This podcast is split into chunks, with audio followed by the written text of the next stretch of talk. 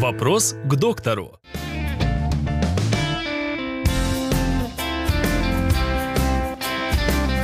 Кто чаще обращается к неврологу, мужчины или женщины? Чаще всего к, невро- э, к неврологу обращаются все-таки женщины. Или женщины приводят своих мужчин. Мужчины реже э, обращаются к невропатологу, и обращаются уже в тех случаях, как я говорю, если уже что-то отпало. То есть уже в совсем острый э, период.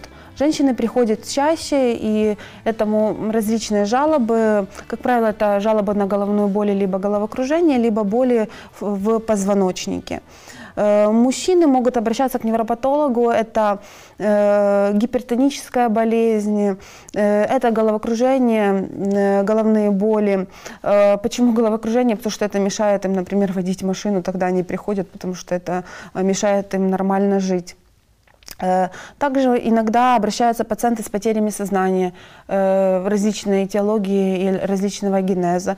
Ну и редко бывают пациенты с травмами либо позвоночника, либо черепно-мозговыми травмами. Но, конечно, э, в таком случае они уже больше идут в больницы, больницы скорой помощи, травмпункты. Но бывают такие случаи, когда приходят и на прием к невропатологу в поликлинику.